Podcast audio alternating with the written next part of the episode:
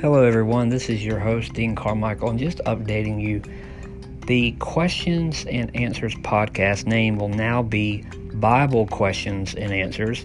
And that main, the main reason for that is simply we want to be sure that when people click on this, we don't want it to be misleading, right? Questions and answers, that, that's a broad scope. But when you say Bible questions and answers, that's what this is. We're only doing biblical questions and biblical answers. By no way, shape, or form am I here to answer questions about anything else. It's all scripture related. So that's the name change and also the description update as well. I've updated that.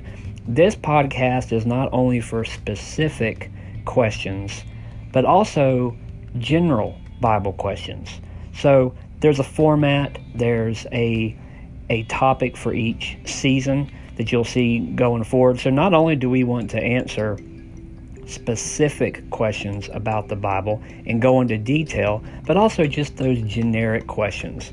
I have a lot of data at my disposal using the internet, using articles, whatever, what are people asking? What are the questions that a lot of people are asking out there? What are common questions that a lot of people have that we can cover on this podcast? So it's not only specific questions that people mail in, email, text, chat, whatever, but also just those common questions that are out there. What are some pastors in the area that I could reach out to? What are the questions that they hear a lot? So, Bible questions and answers. This is a podcast dedicated to answering your not only specific questions about the Bible and going into detail, a little more than a surface level, but also just those common questions that are out there. I look forward to 2021 and all the material that's going to be covered. Until next time, may the Lord bless you.